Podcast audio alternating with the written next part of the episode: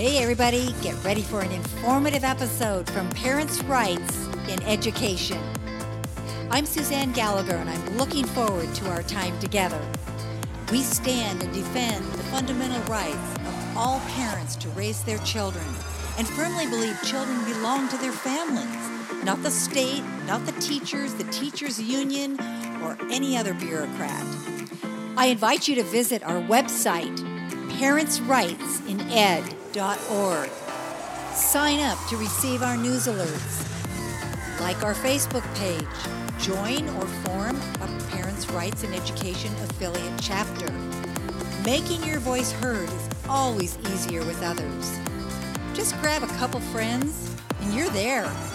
We will help with training, information, branding, and contact referrals. Let's start a Facebook group for you.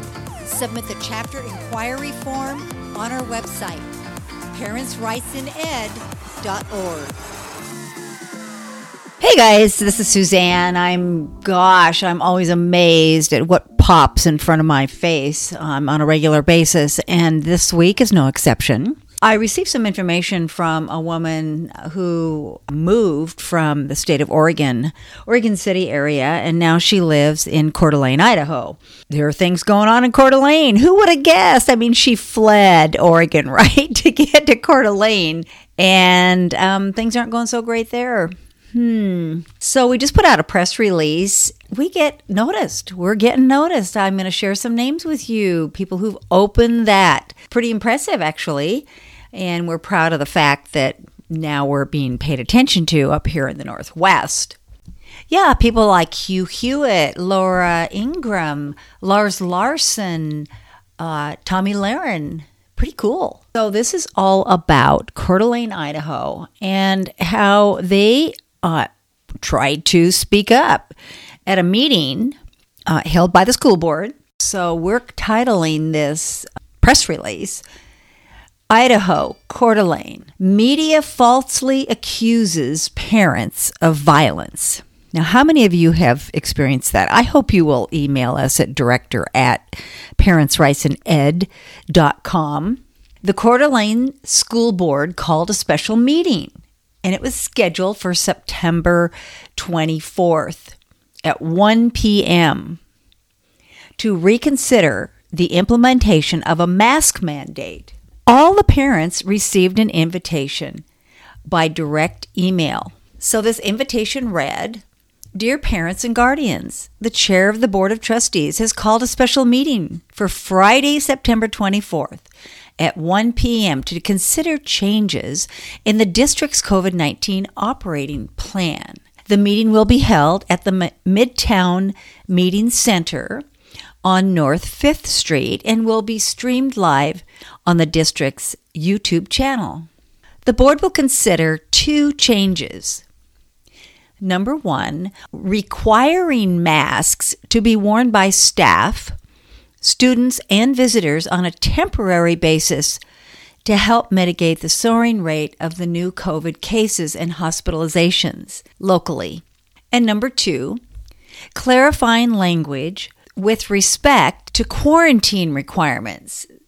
Reconsideration of the board's position on masks comes in response to local pediatricians seeing a surge in children contracting COVID 19 and more serious illness as a result of the Delta variant. The high rate of transmission of the Delta variant in our community and the current crisis that Kootenai Health and other area hospitals confront in providing care to COVID 19 patients and others in need of critical care. As of today, we are aware of 25 employees, 156 students who are out with an active COVID 19 infection. Since the start of the school year, we have received reports of 303 positive test results among our students and staff. And currently, we have 405 students and 40 employees who are isolated at home due to pending or positive test results, COVID symptoms, or exposure to another person with COVID. Coeur d'Alene Public Schools. I'd like to make a comment, and the comment is that I believe I was just exposed to COVID uh, last weekend. you know, I feel great. Spent about five hours with our grandson, who was later uh, diagnosed that evening by his mother. She gave him a test from the drugstore, and we were notified, my husband and I. And we waited and we waited. But in the meantime, we had contact with an adult woman who made some interesting comments to us. Uh, she was very concerned to learn that we had been with this 11 uh, year old the day before and that he had tested positive for covid and she was afraid that her she and her entire family were in grave danger and expressed great concern about it and and literally decided not to speak to us again until she's ready so i've been thinking about that in relation to this subject because just because you are exposed to something, that doesn't mean you have it and you can spread it. Number one, I'm a parent and a grandparent, and this is usually the way it goes. Unless you actively Uh, have have an infection or or a virus, you can't spread it unless you actually have it. I mean, that's pretty that's pretty clear, pretty basic. So just because people have tested positive also doesn't mean that everyone that they come in contact with is going to catch it, but also that it doesn't mean that they're going to be very very sick with it. Now, the level of the sickness is really dependent on the individual and their ability to stave off the virus or to fight it in other words, their own immune system. So if you have a compromised immune system, certainly you should be concerned about whoever you are with because, number one, they don't always know if they have contracted this virus. The symptoms may be very mild and not even noticeable. My point is this, guys the paranoia of people regarding the danger of the COVID 19 virus far exceeds reality. So I'm going to move on here with our press release. The local parent coalition responded by alerting others to attend and sent emails to the board. Parents, having changed their busy schedules and left work during the middle of the day to attend the meeting, were angered when they were told that capacity was limited unlike previous meetings where standing room only was allowed. So these parents went to this meeting, which was to start at 1 p.m. in the afternoon on a Friday. Typically, uh, there was no issue. They let pe- people into the room. Or, in one other instance, reports of parents who live there. There was another meeting uh, with parents, with the community, and the board in order to get feedback from the community about the mask mandates. There was never any limitation to the number of people who could enter the room. Now, these were very peaceful parents, and they were waiting to go into a meeting until they were told that they were not going to be allowed into the meeting. They were invited to attend just a few hours earlier. You can imagine how you would feel. You changed your schedule, went to this meeting, you're waiting outside talking with your friends, someone of the district steps out and addresses the crowd. They were told that capacity was limited because of fire code. And unlike the previous meetings we discussed, where standing room only was allowed, they were going to limit the number who could enter the room. Well, you can imagine the crowd became upset. Um, a lot of them had taken off work and, and they were looking forward to attending the meeting. So, after a few minutes of people voicing their disapproval, it was announced the meeting had been canceled. Now, some in the crowd became a little bit more verbal, um, shouting actually, and later some went down to the district building office, which was about two and a half miles away, asking to be heard there. So that's the short and sweet of it, guys. That's, you know, that's pretty much what happened in a very simplistic way. There are lots of ways that the story has been told. The first video that we viewed was a uh, news report by the local television station who featured a young, attractive woman reporting on the situation. Uh, she characterized the parents and citizens as a quote crowd of angry po- protesters. Well, actually, they were a group of parents and citizens who were gathered in front of a building and waiting to enter the the meeting room, a meeting that they were invited to. And and it's obvious that fake news is alive and well in Coeur d'Alene, Idaho. Parents now feel very disenfranchised because of the false accusations made by the reporter and district administrators. Their character has been mischaracterized. Local media coverage is especially alarming. The headline reads Anti mask protesters lead to cancellation of Coeur d'Alene School Board meeting district office lockdown. The protest did not lead to the cancellation. That is a lie. It was canceled because there were more people than the district office could handle. Pure and simple. At least that's what it appears to be on the surface. Coeur d'Alene news station KREM is obviously sensationalizing the event using terms like anti mask instead of pro mask choice and protesters instead of concerned parents. And they didn't gather outside of the Midtown meeting room on Fifth Street. They were invited to attend a meeting. There are more exaggerations. Quote, the mob, estimated at up to 200 people, unquote, is an overstatement.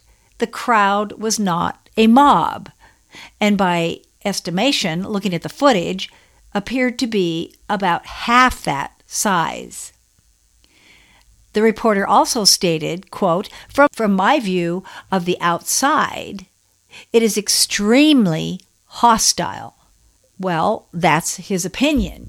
But it never got so hostile that there were arrests made, right? Oh, he also went on to say expletives are being screamed and police are needing to hold people back and board members are leaving safely, unquote. Mr. Maben, who is the representative from the school district, also made some other uh, characterizations and he needs to check his facts. The group of attendees were waiting patiently in line in front of the district building. They weren't a wild mob of protesters. Uh, there was no evidence of violence or threat to safety. In actuality, not one bit. And it was not until after the announcement was made to the group the meeting was canceled and only then did they express their frustration by shouting and chanting and calling for no more masks. Remember, they went there to express their opinions about a possible mask mandate. Police did not share the same story as the district representative, Scott Maben, described. Quote, it was simply a situation with people passionate about the, our, their views, Coeur d'Alene Police Captain Dave Hager said, noting the crowd's signs were against a mask mandate. The crowd got loud and boisterous, he said, but there's really no violence to speak of employees called the police office because they were, quote, concerned for their safety. They didn't know what was going to happen, so they immediately assumed that they were not safe. But that was not a fact that they were not safe. No arrests were made, and there were no assaults or injuries reported, according to Hager. You can watch the videos of these uh, news stories and also another video that was taken by a parent who recorded the footage uh, that is on an email that we are sending out, and we will um, put the link to that email in our show notes. Well, we also know that there's a little bit of a parallel here, which is very fascinating. It's extremely frustrating when the news doesn't report accurately, isn't it? And that happened on January 6th at our nation's capital. Remember that? The storming of the Capitol? Well, guess what? Just recently, FBI operatives involved in the January 6th riot is confirmed. And the cl- news clip from Tucker Carlson's show recently is also included in the newsletter that we're that we're sending out. So what's going on here? Something ain't right. What's the other side of the story? Is the school board and or superintendent setting parents and citizens up for bad press? Kind of seems that way, doesn't it? You know, the situation could have been prevented easily. Over the last three years, Parents' Rights in Education members have attended multiple school board meetings, uh, curriculum review sessions, and work sessions. And like any other event, organizers plan for attendance based on community interest and past experience. Coeur d'Alene School District having recently held similar meetings, was aware of the community concern. I mean, they were very aware of it. So, why did they fail to accommodate the number of attendees? There was absolutely no mention of the limited capacity included in the invitation. They had foreknowledge that this could happen, and they should have had a plan B and let people know about it in advance you know, people are very understanding and expect limitations when they know the rules. This is what I think about all of this. At the very least, in the spirit of community understanding, a public apology to the citizens of Coeur d'Alene from the news station and the school district is in order. We can learn from this situation Absolutely. What would I have told those parents to do in the case that took place? Well, one thing they did that was brilliant was to video what actually did happen that day. And I hope you'll watch it. It's in the news alert, and the link is in show notes. In addition, I would have encouraged them not to go to the district office, not to take it further, not to walk that two and a half miles down the street to the district office, because that just incited um, and created more issues against them. Even though they didn't break any laws, they, they were not uh, doing anything illegal whatsoever. Uh, it just, from a PR standpoint, would have been a better decision to just avoid doing that. I do hope that there will be many letters written to the local newspaper and a public apology demanded from the media and the school district for mischaracterizing what you and I and everyone else knows was a legal and peaceful response and actually, it was warranted because of the disorganization displayed by the local school district.